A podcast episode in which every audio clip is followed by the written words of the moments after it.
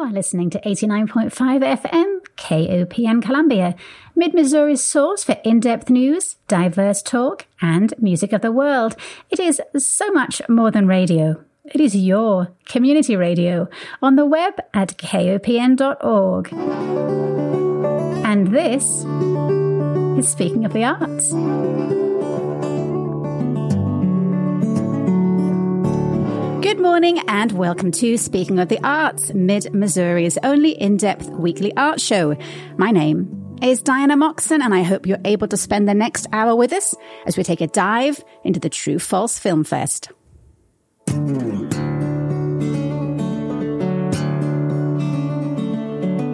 This is the first time that Speaking of the Arts has been broadcast live since before last year's lockdown.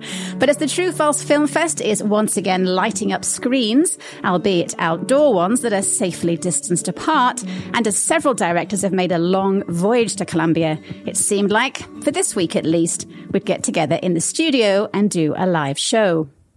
At this point, we are at the beginning of day three of True False's five day event at Stephens Lake Park, which means there are still multiple opportunities to see films, hear music, and do a ton of free stuff, like visit the traveling audio storytelling booth, which is starting its whole trip around Missouri right here at the fest, or visit Como Square, where there's a, both a shopping village plus a range of things to snack upon. And if you haven't already purchased film tickets, they are still available, and you can buy those at the box office, which is at Reichman Pavilion at the north part of Stephens Lake Park, as well as online at truefalse.org.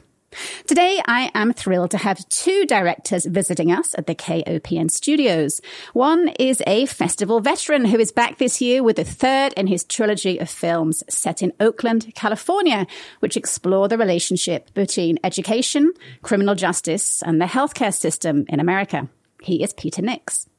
For the second director, this is her first film festival ever, and she is here with a short called Club Quarantine. Aurora Brachman will be joining me later in the show. We'll also play a couple of tracks from guitarist Yasmin Williams, if we have time, who released her second album earlier this year and chatted to me on Speaking of the Arts back in January from her home in Virginia. She is also the composer of the music Restless Heart that opens and closes this show. But first this morning, I am so delighted to welcome to the show the director of a movie called Homeroom, Peter Nicks. Good morning, Peter. Hi, Diana. How are you? I am well and so glad that you're here. We chatted very briefly when you were here in 2017, but I just, I just saw you at one of yeah, the theaters and recognized you. Yeah. I told you how much I loved Thank the force, you. but you know. So the release of Homeroom marks the end of over a decade of work on your Oakland trilogy from The Waiting Room, released in 2012, The Force in 2017, and now Homeroom, which received its world premiere at this year's Sundance virtual Sundance Film Festival. So before we get into the details of Homeroom, homeroom. Let me back up a little bit and ask you what sparked the trilogy and why Oakland? Well, I went to the journalism program. I studied documentary film at the UC Berkeley journalism program. Um, came out there in 97 from DC. I went to Howard University in DC, and uh, my wife and I both applied to grad school, and she got into Cal State Hayward, East Bay. And uh, I got into Berkeley, so we moved out and uh, went through the program and you know kind of fell in love with the area. And minus, minus three years in New York, I've lived out there since ever since. So over twenty years, and um, so at this point, it's been the place that you know I've been longer than anywhere else, and kind of recognized immediately that Oakland, in particular, was a, a, city, an American city that really re- reflected the nation in so many ways, both in its diversity, its challenges, um, and its kind of hopeful spirit, um, and trying to sort of move into the future while also, you know, standing up for matters of social justice. And um, I just kind of in my in my bones felt like it was a great stage. Hadn't really formulated the idea of doing a series of films set in Oakland, but um, Bono, we, we both graduated about the same time, and her first job uh, was at Highland Hospital.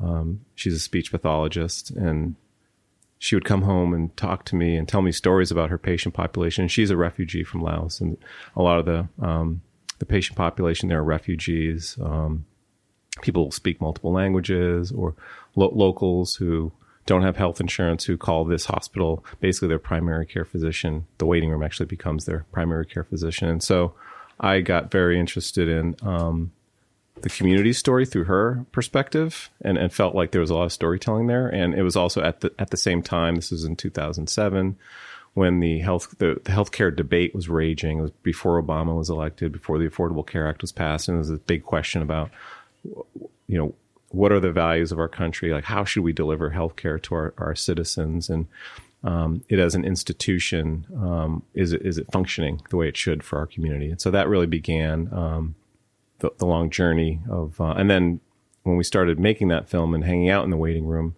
the, one of the first people I talked to was a young girl who had been shot outside her uh, middle school about a half a mile from the hospital. And she wasn't in, in class. She was in the, the waiting room waiting for hours to get treated for a gunshot wound. And so I started thinking about her story and, you know, the arc of uh, and the connections between um, access to healthcare, the criminal justice system, the education system, these pillars of our communities, and and that's kind of when the trilogy was born. There uh, is a director called Frederick Wiseman who made a lot of films in the 60s and 70s, and he kind of had a, a trilogy of films that looked at healthcare system, the police, and education. Is this a, an updated version almost of what he made? Are you kind of revisiting some of the issues that he haven't changed in 60 years? Yeah, I mean Wiseman, and we we we we digitize Hospital like the movie. Like our editor Lawrence Lerew, uh, very gifted editor. He uh, we got the film, we digitized it, and we like fully analyzed it. And of course, you know, I went, I just, you know, I went through film school studying documentary film. So who do you, who do you study? You know, all the pioneers of direct cinema, Maysles, you know, Wiseman, and and I, I love that style of storytelling, immersive, um, sort of non-polemic. You know, allowing allowing the audience to experience and walk in someone else's shoes and that style just really I was drawn to that, and I, am also a cinematographer, and and so um, Wiseman was always on our mind. But while I love Wiseman, um, I find some of his films they're very long, number one, but they're also very very almost like like clinical, and some of them are, are in sort of black and white. And what what what I wanted to do with with this work was to try to maybe update it for for you know. Um, I don't want to say a younger audience necessarily, but I wanted to. We called it. We call our approach Wiseman with words, and and with the waiting room, we actually used a little bit of voiceover. We did some things that are anathema to you know pure direct cinema approach. Like pure verite doesn't have any lighting. It's like it's kind of like dogma, you know, like Lars von Trier's kind of thing. And so we we gave ourselves permission to do things like add music when appropriate, or do use voiceover when appropriate, with the goal of trying to you know flesh out the full depth and dimensions of, of these these characters and and placing them in the context of these institutions and, and what would that reveal? And, and so that was sort of the the premise. Well tell us a little bit about homeroom. Homeroom um, you know we, we had finished the first two films of the waiting room and we naturally segued into the Force because there was a building conversation around the relationship between community and police. The Oakland Police Department was in an active process of trying to reform. They were under federal oversight. They granted us access. We made, we, it made sense to make that movie at that time in the wake of Ferguson and, and the rise of the Black Lives Matter movement.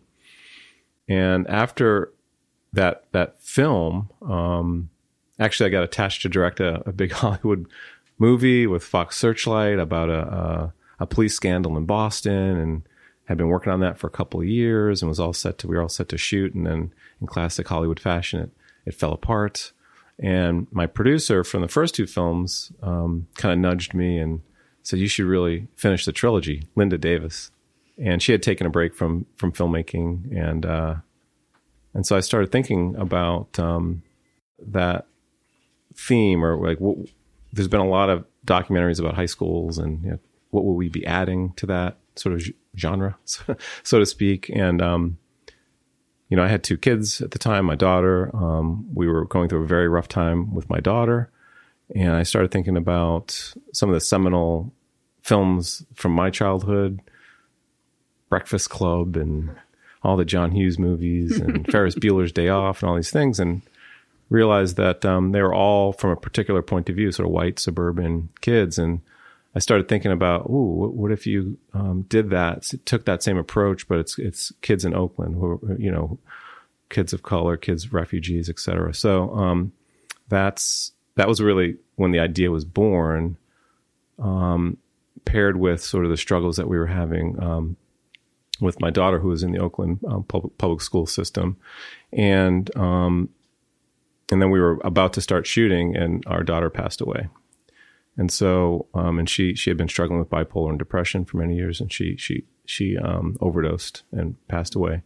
And we, the first instinct was to just cancel the whole project, but I just something pushed me forward. It's probably Karina pushed me forward. You know, she was very and is her, in her spirit very um, dynamic. I mean, she was one of these kids in, in, in the movie. She was very act, politically active. She was, you know, highly woke to the point where it was very difficult to parent her. And, um, you know, I started thinking about, um, in, in a way, telling her story, using this film to kind of tell her story and decided just to keep going. And it took me several months and Sean Havey, my producer, took over the shooting because I usually shoot my own films. He, he shot it and my, uh, associate producer Gabby Arvizu, who went to Oakland High School, who was a graduate of Oakland High School, um, and Maya Overstreet, who was our production assistant, they really were the ones in, in those initial months, kind of getting the uh, trust, building the trust with the the students, and trying to figure out how we were going to tell the story of this this the class of 2020, and um, and then it's just kind of unfolded from there. Was there a degree of solace being around all of these young students who were your daughter's contemporaries? It, it was very difficult. And initially, I didn't spend a lot of time at the school. I kind of met the kids and uh, met a lot of the teachers and kind of got a sense of what we knew we wanted a student leader. And that we met Denilson early on, actually. And so we, we created some frameworks. Um, and then we actually, there's this program, this space called Shop 55, which didn't make it into this version of film because of what happened in the year we had to cut out some stuff, but it, it, was basically a counseling center for kids who were struggling emotionally with depression, anxiety, et cetera. And um, there's we recognize that there's been an increase in mental health uh, challenges that young people are facing. Not sure why. Um, upticks in suicide, upticks in o- overdoses, um, and a lot of these kids don't have access to healthcare, and so the the, the, the services that the school provides are what they have. And so we, we were spending a lot of time there. And then as the project kind of went on, I just kind of felt that push to kind of honor, you know, my daughter's life and honor her spirit by telling the story of these kids. And some I didn't know until last month, but Jessica Ramos, who's in the film, um, was good friends with Karina's best friend who went to Oakland Tech, and so the, I knew there were connections there. And initially, I was sort of asking her, "Oh, did did you know my daughter?" And um, but I didn't go too deep into it because it was just so painful in the beginning. Um, but seeing like last night, seeing the kids on the stage, and well, they're not kids anymore; they're young leaders, you know. And um, but seeing them on that stage, uh, you know, I could see my daughter, and and so that that's something that um, is giving me, you know, a lot of, um, I'm not going to say peace necessarily, but it just, it, it, you know, the fact that they these young people are out there on the front lines addressing some of society's most urgent um, needs is incredibly inspiring and hopeful. And, and that's, that's the feeling, you know, I think when you're dealing with grief and a tragedy, you need to find hope somewhere. Uh, and I think individually, but sort of collectively, we're experiencing this grief and loss after so with COVID and with all, all the political division in our country. We're all searching for something to look forward to. Um, and that's really, um, that's given me a lot of strength, you know, as I go through my own personal journey and um, also as I am, am, am, a part of this, co- this collective that we're all sort of going through, this thing that we're all going through. I mean, obviously, going into this, you started filming this in 2019. You were going to film an entire school year. Nobody, nobody saw COVID coming. So halfway through this film, which is on, has its own arc, you've developed the storyline, you know, it's about student activism. We're talking about the Oakland, the police that are in the school district and how the students are trying to fight that and the issues that they're having. Suddenly, you get hijacked by this major event. And it's really the first film that I've seen that has this before and after, this kind of bridge between the before and the after worlds. And I was you know, curious how you were going to deal with that. I started to watch the film. First of all, part of my brain is thinking, I just want to tell them what's coming. You know, like you can, you can see the car crash coming, but you can't tell them. But mm-hmm. also, I thought that it was very interesting how you handled this seismic change in the world pretty moderately. Talk a little bit about that discussion, how you were going to deal with that, and how it changed the film. It it was really you know, and I was so deep in my own grief and my own process that in some ways it might not have affected me in in the same way that it would have. Um, and this is after actually the force. It was similar with, with the force. We were turning along, making a movie about this de- police department trying to reform. They were having success, and we were actually worried. We were starting to feel like, oh man, like people are going to think that this is BS. like, there's no way that this department. And then the sex scandal happened like late in the editing process where we had gotten into Sundance and we had to recut the whole movie like a few months before Sundance. And so there are echoes of that with this, but this felt bigger and it, and it felt, um, so disconnected from what we were originally trying to do, but also connected because we were originally it wasn't really about student activism per se, even though we wanted to follow one of the student leaders um, coming of age, you know, in a political way, finding his voice and what that meant and what that looked like. But we were always very interested in this emotional. What is it like to be a young person today mm. in a rapidly changing world? And that was what the film we I put what the film was about on the wall at the beginning of a project. And I always refer back to that so that we can stay on track. And that phrase remains on the wall and it, and it still worked even after because everything changed. And, um, we just had to allow the film to be what it was and try to, we, we knew we didn't want to make the COVID film. We knew we didn't want to make the activist film but we knew it would be somewhere in between. And, and not all of the young people in the movie were activists. Um, and and it, there was an ensemble cast, and so we had to try to figure out what did this movie really want to be. And it, it in, in the end, in the collision of the upright, you know, George Floyd and this this sort of, even though Oakland has been fighting this fight since the Black Panthers, social justice, police, community the world awakened, you know, after George Floyd, and that, um, you know, while they were simultaneously trying to push forward their own initiative that they had been working on before this great awakening had happened, that they they were ahead of the world in so many ways, and we found that to be remarkable. And so that really became the driving um, the value proposition of the movie for us, and all the editing choices that we made came after that reflection of what is this movie, you know, really, really about here? And it was about these, these young people coming of age and sort of a lost and found idea, like in this great loss, how they found, found their voices, um, despite, and we found that to be really powerful.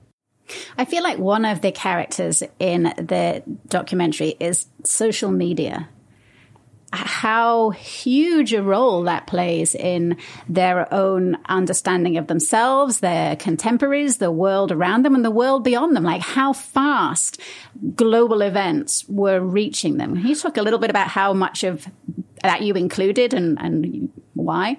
That was a character from the very beginning. And it, you know, if COVID hadn't happened and George Floyd uh, hadn't happened, you know, those are big ifs. but, yeah.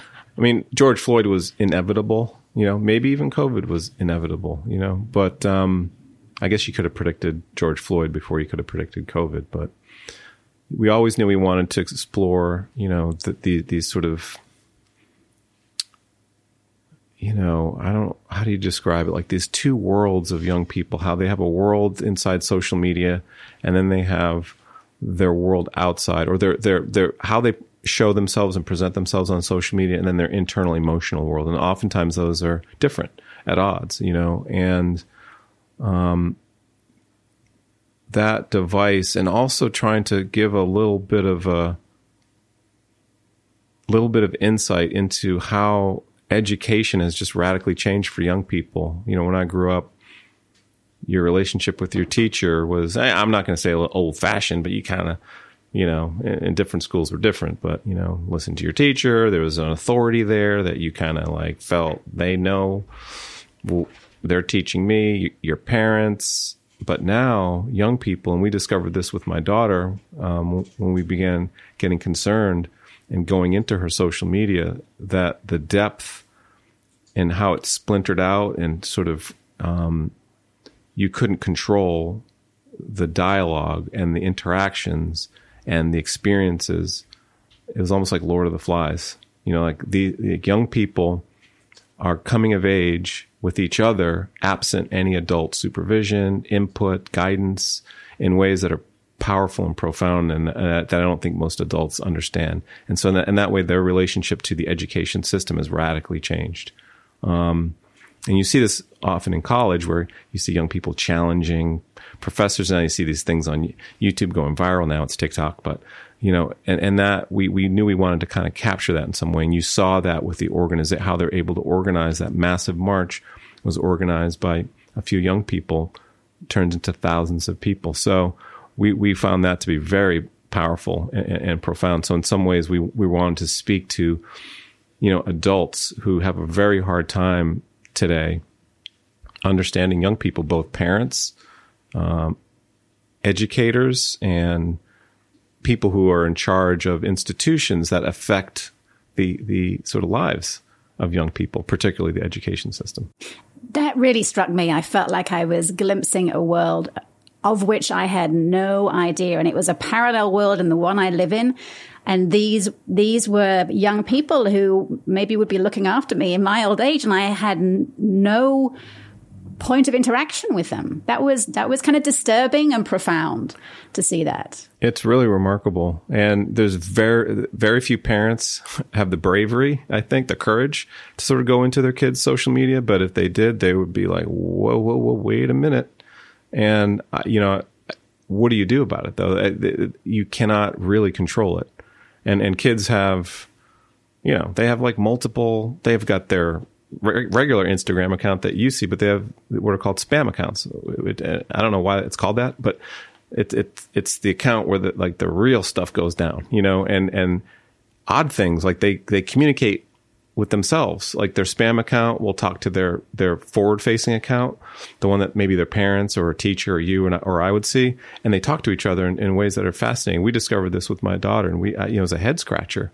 And there's a there's a whole grammar and a and a sort of ecosystem and a and a and a, and a it's like a universe that only the kids really understand. And and an adult an adult who goes in tr- tries to sort of see it, um, and and just sort of how kids are finding their voices and exploring their sexuality and sort of all the things that as adults that we're concerned about are happening in there in, in, in a way that's just sort of um, wild and untamed, you know, and trying to make sense of that from an adult point point of view is um, is very challenging. But first and foremost, I think it represents this notion of um, you know, and this is how young people feel not heard, not not understood.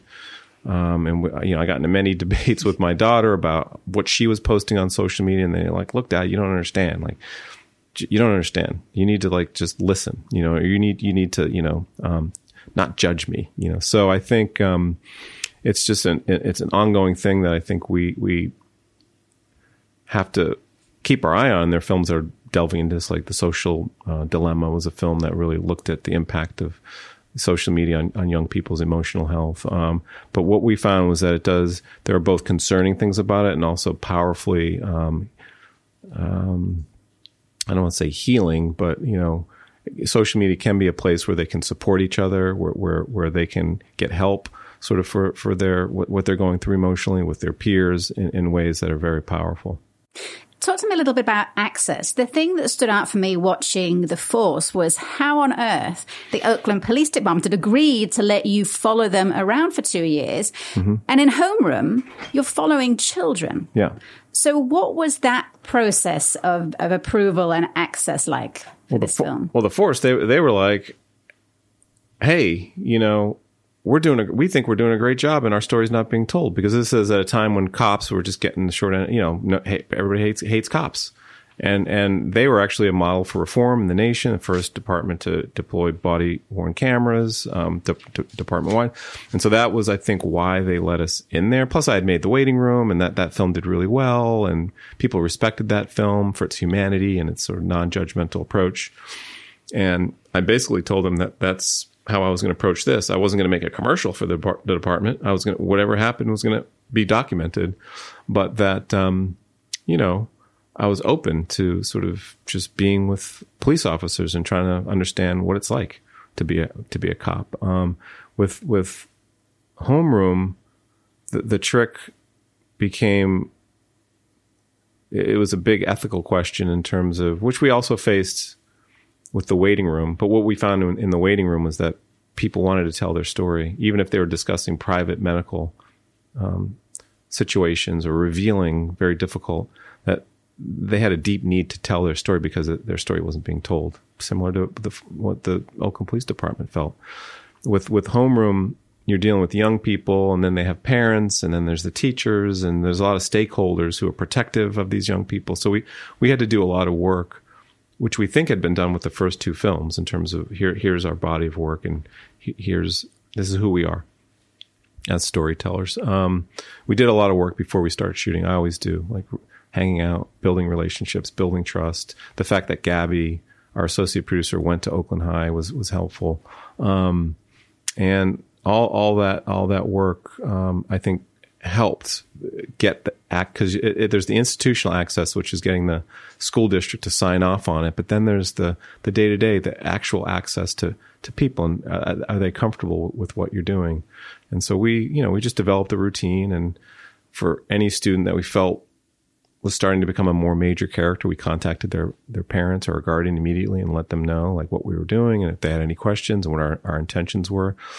We worked with um, mentors that they, a lot of the uh, student leaders had mentors who were activists who were very protective and very consciously aware of media manipulate, what media can do and how it can manipulate. And so we had to um, work with them, um, which was not always easy, but um, somehow it's just, it, it developed a natural flow. And especially once sort of crisis hit, that once you hit a crisis, then it's just unfolding and then that oftentimes crisis reveals so much truth and authenticity and, and that that is sort of in, embedded in the in the film. Were there any scenes that you were asked to take out because people were unhappy with how they were portrayed or a particular incident? No. No we didn't have um, anything like that. We thought you know we could be in a very difficult situation when we started um, recording some of the counseling sessions with the kids. Like have girls are sexually assaulted, you know, kids are suicidal, um, kids are suffering from depression, anxiety. Um, that that film actually, we still may be making uh, that film. Uh, maybe at Oakland High, we're exploring it. Um, just from my own desire to sort of you know tell the story of adolescent mental health and how our system is basically broken. Right. But we we never quite got to that point because of everything that happened w- with COVID, and so all that material, none of that material, made it into the into the film. And we did have some discussions with the kids about drug use, and like we had one one one character in particular who you know he's smoking weed every day, and and uh, obviously marijuana is legal in a lot of places now, but not you know not not if you're 17. So right. uh, you know we we had those discussions. We met with the parents, and um, you know, everybody felt comfortable with what we were doing. And, uh, you know, it was more about what we didn't include in the movie because there were, there were other things like the students had this big initiative, Vote at 16, where they were um, advocating for uh, 16 and, and, older to be able to vote on the school board. And they actually passed that, and that wasn't in the film. Uh, it, it, because of uh, narrative reasons, we had to focus on the police um, uh, abolition issue. But um, so yeah, it was more more about what was not in the film and fully telling the story rather than you know removing things. And that brings up a little bit the question of of, uh, bias in documentary making. I mean, you are, I don't know how many hours of footage you have, but probably hundreds and hundreds. And in the end, we see 90 minutes. So even though you are being objective in terms of you're filming things that are real happening, real people, real conversations. You, as the filmmaker, are then making a decision about what you're showing and how it's stitched together. So there yes. is bias. Oh yeah. and you know, it's, it's bias driven by fear, which I, I haven't quite fully evolved yet to becoming a fearless auteur filmmaker. Maybe that's something I can aspire to and what that means to me, and there, I, I do know some artists who are like this, who are like, you know, f the audience, or not, not, not in a mean way, but more, but more like I'm gonna, you know, honor something deeper that I'm that I'm trying to tell. Uh, I, I am trying to sort of like create a narrative that's compelling and engaging, and then has has the audience, you know, sort of leaning leaning in. So a lot of the decisions I make are driven by does this work narratively? And the, that balance between what was actually happening versus a narrative structure that works, you know, and it's, um, I mean, unless you're going to make a, and that's why Wiseman's films are sometimes 10 hours, 10 hours long is because he's really, I think, you know, uh, trying to reflect as much as possible the authenticity of what was there. But the reality is, even even though Wiseman's film maybe ten hours, like he probably filmed three hundred hours, you know. And so there's all there are always choices to make, and those choices are driven by a lot of things. But for me, I I have an intention, an intention of being um, pull, allowing the film to make the decisions as much as possible. Should there be a piece of music here? Let the film decide. The waiting room, very little music the Force had more of a cinematic score. This film had a couple, it had actual, an original song that we did for it because we felt that reflected the kids' world and, and those were the choice. We made the choices based on what we felt the film, you know, wanted to be based on what we experienced, um, being on the ground, meeting the kids, understanding what was happening. And that, that is an intentional thing. And to me, that's the closest thing you could get to what, what you might call objectivity. Um, but yeah, there are many, many hard cho- choices when you've shot 200 and I think we shot 250 hours. I guess the proof is is the people that are in the documentary when they watch it, if they feel like they have been fairly portrayed.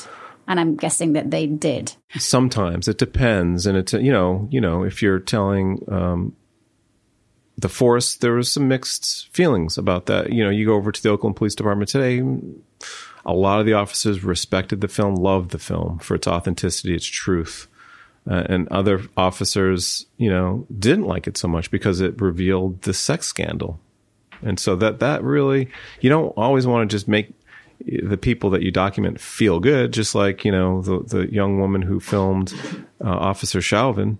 I'm sure he doesn't feel good about that. And so uh, documenting, um, it, it's a huge responsibility and you do have to sort of disassociate yourself from this need to for your subjects to to to like the film. But I think if you tell tell the truth, even if it's a hard truth, people re- respect you for it. And and at the end of the day, that's more.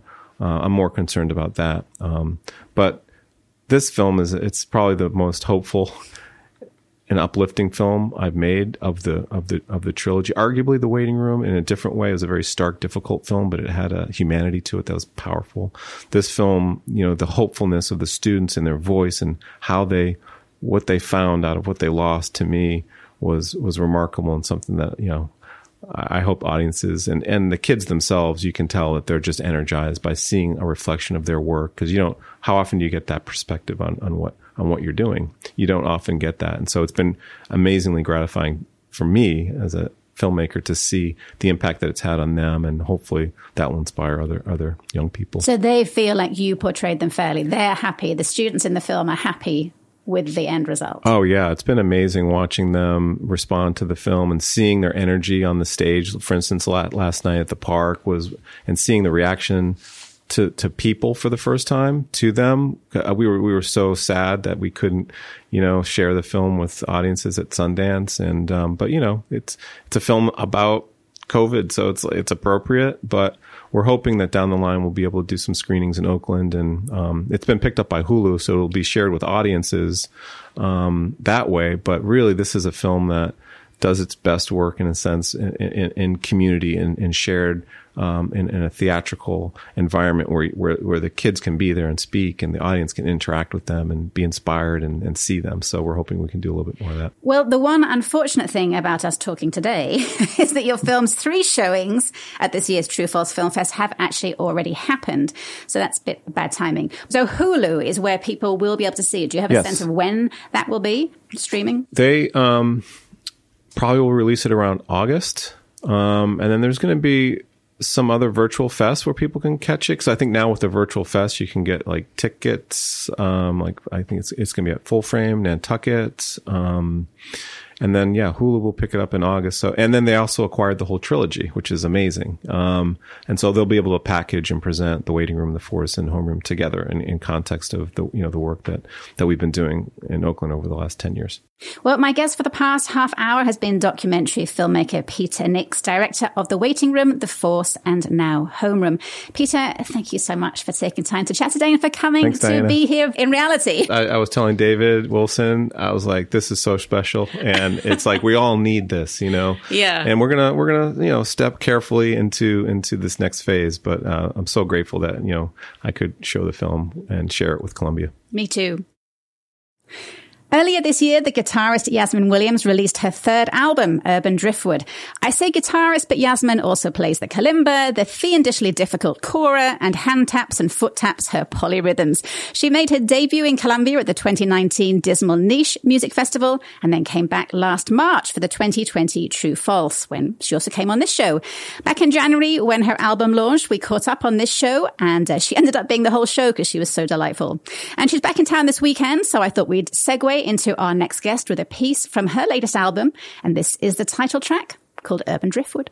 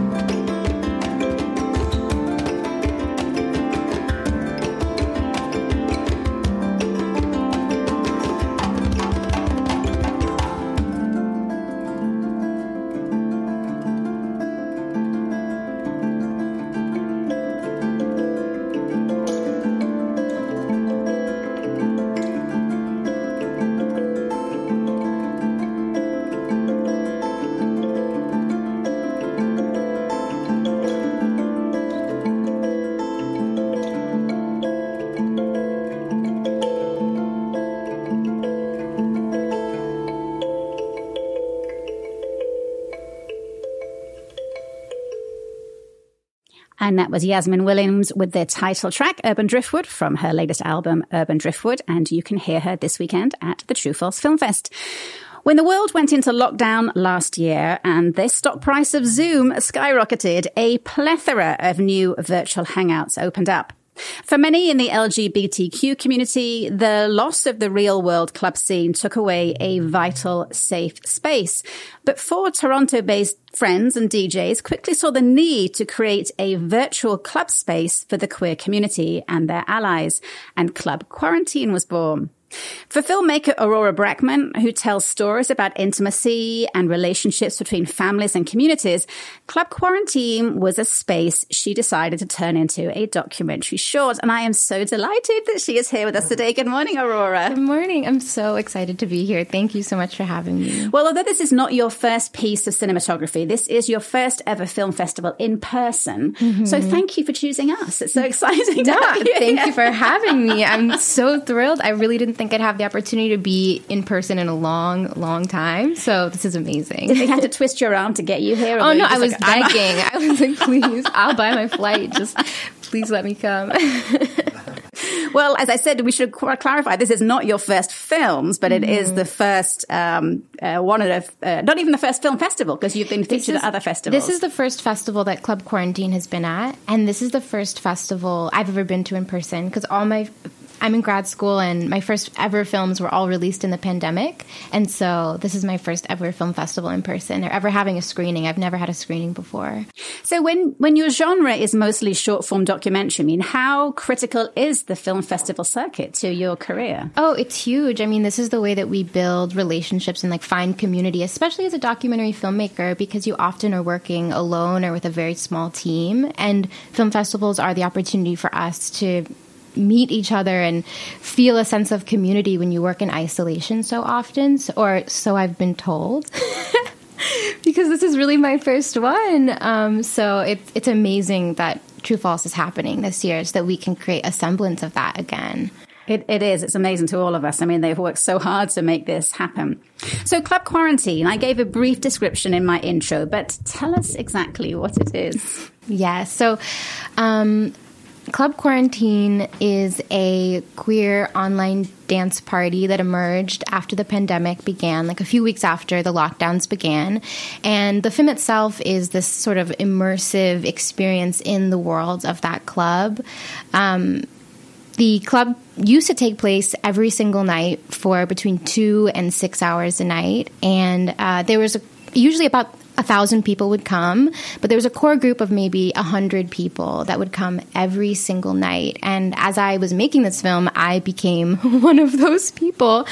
And I attended the party every single night for two months as I made the film. And I was really just eat, sleep, breathing this virtual club. It was, it really consumed me, but it also became my coping mechanism. I mean, I was all alone. I was doing school online. Um, I I'm a st- student at Stanford, and the Bay Area was the first place to have a shelter in place order. So it was really unprecedented. We, we didn't know what was going to happen, and I really was stuck in my room for months. And every single night, I would join this club, and it was my escape. Um, yeah, and it was a beautiful place to be, and it was an amazing thing to like document this community that was emerging in the middle of the pandemic. Yeah. So it's it's broadcast over Zoom. Mm-hmm. So we're all familiar with Zoom, lots of little windows, and you're in people's living rooms, and everybody is listening to the same dance track and then responding in whatever way is meaningful to them, whether that's sitting and doing a puzzle or hanging from the ceiling yes. or just dancing or dressing up. And yes. you could see people's living rooms or their backdrops. So yeah.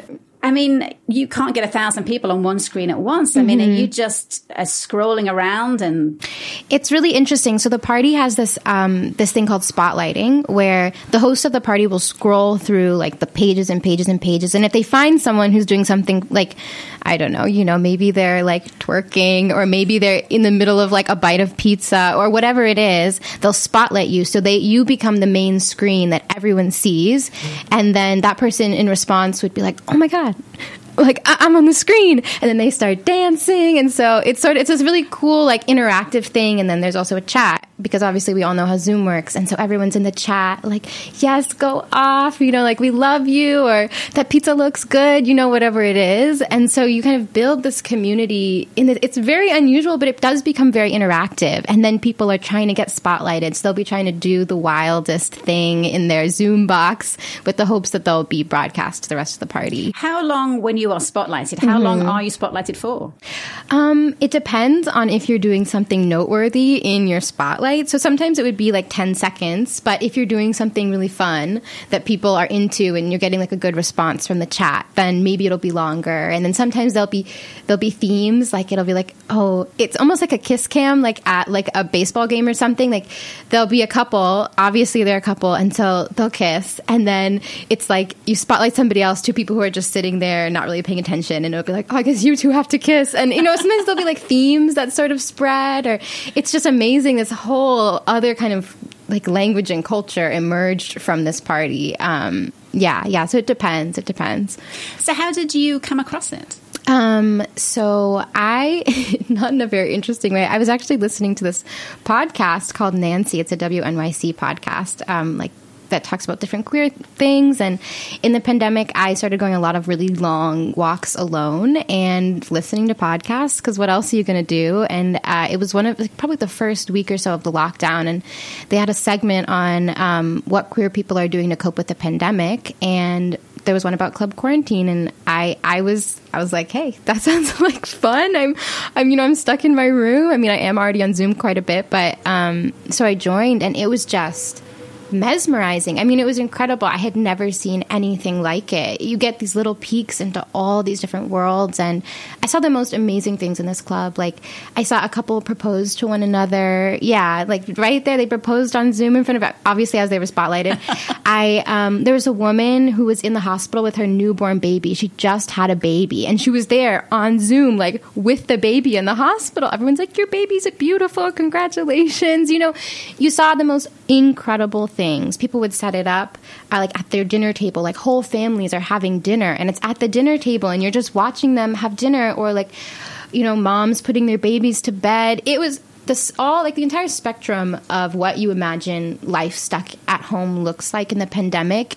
People were experiencing that in the club, like they were just having it there almost as as like the witness to their life because we were so alone and, and it was a way to sort of not it wasn't just a place to you know party and drink and dress up. It was also really company when people didn't have anything else. But I mean, this is banging club music. It's oh yeah, oh yeah, oh yeah. No, it's banging club music. Yes, yes. It's it. It was very surreal. Like the things you would see were just so surreal. I saw this father and son like on a camping trip, the middle of the forest, pitching a tent. I don't even know how they got internet out there. It was so bizarre. It was so bizarre. But that was the fun of it. Like you never knew what you were going to see when you were there. It's definitely there's a wonderful sense of voyeurism mm-hmm. because not only are you seeing the people, but you kind of like voyeuring into you know the backgrounds and the living rooms and right. like we all do on Zoom, right. like oh, what books are on the shelves? Exactly. And so and so with all of these, you know, thousands of windows that are open, and how, how did you decide? Because your short is seven minutes. I mean, how did you decide yes. who you were going to put in your short? Oh my gosh, it was so hard because, like I said, I was there every night for two months and I recorded the party every night for two months. And most nights it's six hours long. So I had hundreds and hundreds and hundreds of hours. It became sort of an obsessive thing, honestly. It was, I probably could have done it more efficiently. But um, so, yeah, so I did that. And then I also had this I wasn't sure what shape this film was going to take. So I thought, well, should there be interviews? I didn't know. And so I would sort of, I was like, sort of casting the film and I would scroll through these, you know, these 50 pages of little Zoom boxes. And if I found someone who I thought was doing something interesting or they looked, you know, they looked interesting, I, I would um, private message them on Zoom and be like, hey, I'm Aurora Brachman. I'm making a documentary. And most of the time people thought I was a creep and they, you know, because it's just, you don't see my face. You just see a, a random message from a stranger asking to be in a movie. So most of the time I'd be ignored, but sometimes people would respond and we would exchange contact information and and then later we would set up like face to face Zoom calls. And so I met the most incredible people from all around the world, and we would talk for hours because this was the very beginning of the pandemic. And now I feel like there's more of a discourse about like mental health and sort of the toll this is taking on us. But in the early weeks and months, we didn't really have time to process because it was just this rapid shift from life as we know it to life in lockdown. And so, um, we would we would share just about our lives. I met really incredible people. I met this woman who is Iranian who had just moved to Canada because she's a lesbian and she wasn't able to live openly as a lesbian in Iran, so she moved to Canada and then right as she came, the pandemic hit and so she was stuck in her house and she was like I left my entire family in Iran to live this life here and now I'm stuck and and and I'm stuck in my house and so we, you know, commiserated about what that was like for her and I met this other person um, named Giselle who was in Bolivia who lived at home with uh, their parents. They were young, they were 20, and their parents didn't know they were queer and they'd never been to a queer club before. They'd never been to a queer space. And every night they would lock the door to their room and they'd put their headphones on and they would dance at Club Quarantine. And they'd never even, they'd never, they'd, this was their first time in a queer environment and they were able to do it because this club was accessible to people when clubs when a, club like this wouldn't have been accessible to them. Um, so yeah, it, it, was incredible. And then in the film, you see there's a doctor, um, and this, the doctor you see in the film is this man named Hussein, and he was um, a doctor who was working exclusively with COVID patients in New York at the height of the pandemic, and he would zoom in on his shifts in the hospital, and he was completely isolated because he was working with COVID patients, and uh, he couldn't he knew he could be infected at any time. He couldn't interact with people. He was encountering a lot of death and a, just a lot of heartache in the hospital. And this was, he told me that this was his way of reminding himself that there were still people out there who were enjoying their lives and finding joy in the middle of the pandemic. So the club really put me in touch with like people I would have never otherwise met in this time of immense isolation and um, it was really incredible. Yeah, it was really incredible. That is a very uh, kind of bittersweet moment. And I, I, can't remember if it's right at the very end of the documentary where you watch the doctor mm-hmm. put on all his PPE yeah, and go back yeah. out. And so you, you've got this kind of fun, joyous, crazy world of clubbers mm-hmm. in their home. And then you see the doctor put his equipment on. Right. it's sort of room. this reminder of like why we're all here. Right. Yeah. So what were you doing? Were you dancing whilst you were watching this? I mean, what was your activity? Were you the one eating the pizza? well, because I went every night, I kind of did the spectrum of things, you know. It was like on a Tuesday, I was probably eating the pizza, but then on the weekend, I would be like, you know, if I'm going to be here every night, I should have fun. So on the weekend, I would dress up and like I would go all out and, you know, I'd have like a glass of wine or something. Um, but then some days I was literally like, screen was on and I was laying in my bed, like I have a photo of me that I took in this process of like there was like a salad bowl on my chest and I'm just sort of like please let this end. But it was sort of what I was living for was making this film. I had nothing else and so I felt really committed like I want to be there to witness everything that happens. I want to really understand the space before I try and depict it. And so um, I did a range of things for sure but it was really fun because I got I became a regular and I knew all the other regulars. And when they would see you, uh, everyone would be like, oh, yeah, Aurora's here. And they'd shout you out. And even if I was eating my pizza, I would get up and do a little dance, you know, just to please the audience. so it was really, um, I, I did a range of things. It definitely got fatiguing at times, but it was also the thing that kept me going. And have you taken any of those virtual relationships into mm-hmm. the, in now into the real world? I mean, mm-hmm. are you mm-hmm. in touch and these have become great friends and you plan on seeing them? And there definitely, I've I am still in touch with everyone who's in the film and even people who aren't in the film. Um, I haven't actually met any of them in person because of the pandemic, of course. But I would I would love to. I know that the hosts of the party. Um, we're actually sort of thinking about maybe I don't know if I'm not supposed to say this, but we're sort of developing like a, a TV show based on the party, like how queer nightlife emerges post pandemic. And so, um, hopefully, there will be IRL in real life club quarantine parties. And we're going to try and have a reunion where all these people who've built relationships over the internet can finally come together in person and like experience each other. Now, you say this not on every night any longer. Is it still It's- happening at all? It does still happen, yes. Um, it used to be nightly, and now it happens um, most Friday and Saturday nights. It does still happen. If you were to go to look up Club Quarantine on Instagram, you can find the parties, and uh, they like post the link to the Zoom in their bio at. Uh, 9 p.m. when the party starts, and you can log into the party that way. Now, there is another club quarantine that is Mm-hmm. not the same. I think it's an LA DJ. I- Yes, a DJ D Nice or Be nice, exactly. Yes. That, that is not what we're talking about. Not here. what we're talking Different about. No, quarantine. totally different club quarantine. Yes, yes, yes. But sometimes they get confused. So you're short as well as being shown here, and it plays with a movie called Inside the Red Brick Wall, and it's showing tonight and tomorrow. Mm-hmm. Yes. What is the onward journey for this film? It's also available on the New York Times Op Docs. Mm. Yes, So you can see it online as well. it's it's on the New York Times OpDoc, so it, it's visible for anyone anywhere in the world right now. Um, so it's playing here at True False. It's going to have another uh, screening at an Asian American film festival called CAAMFest, and then it's also going to be screening at the Palm Springs Shorts Fest in June. Um, and yeah, just sort of continuing its festival life, and we'll see what happens. I'm still just trying to take it as far as it'll go and see. Yeah. Are you planning on being with us at any future festivals? I'm going to go in person. I just found out that I'd gotten to Palm Springs, and Palm Springs is happening in person, so I will be there in person for Palm for Palm Springs. Um, yes, yes, yes. And then, like I said, maybe a TV show. We'll see what happens with that. But yes, That is exciting. I'm sure there's going to mm-hmm. be a lot of TV and film in the future about mm-hmm. this time and all these mm-hmm. inventions and creativity that Yes, came out of this and these new spaces. Well, Aurora Brachman's short called Club Quarantine plays with a feature documentary called Inside the Red Brick Wall, and that's tonight at the 12 point screen at Stephens Lake Park and tomorrow night at the Executive Drive In. And I believe you can still get tickets for certainly tonight. Um, Aurora, I feel sure that we are going to see you back at True False again in future years, more documentaries. But thank you so much for coming to see us this weekend. thank you so much. I'm so happy to be here. Well, that is it for another week. Individual tickets are still available for many of the films this weekend, and if rain stops play, you will get a direct link to the Fest's virtual platform, and that means you can just watch from your sofa.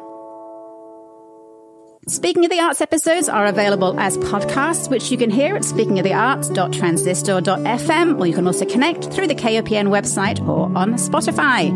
Thank you so much to my guests today, film directors Peter Nicks and Aurora Brachman. Thanks also to guitarist Yasmin Williams, whose song Restless Heart opens and closes the show each week, and to my good friend and sound engineer, Mike Hagen, reunited for the first time since before lockdown. Finally, thank you so much for listening. I'll be back next week with more peeks behind the arts curtain. Until then, stay arty, Mid Missouri.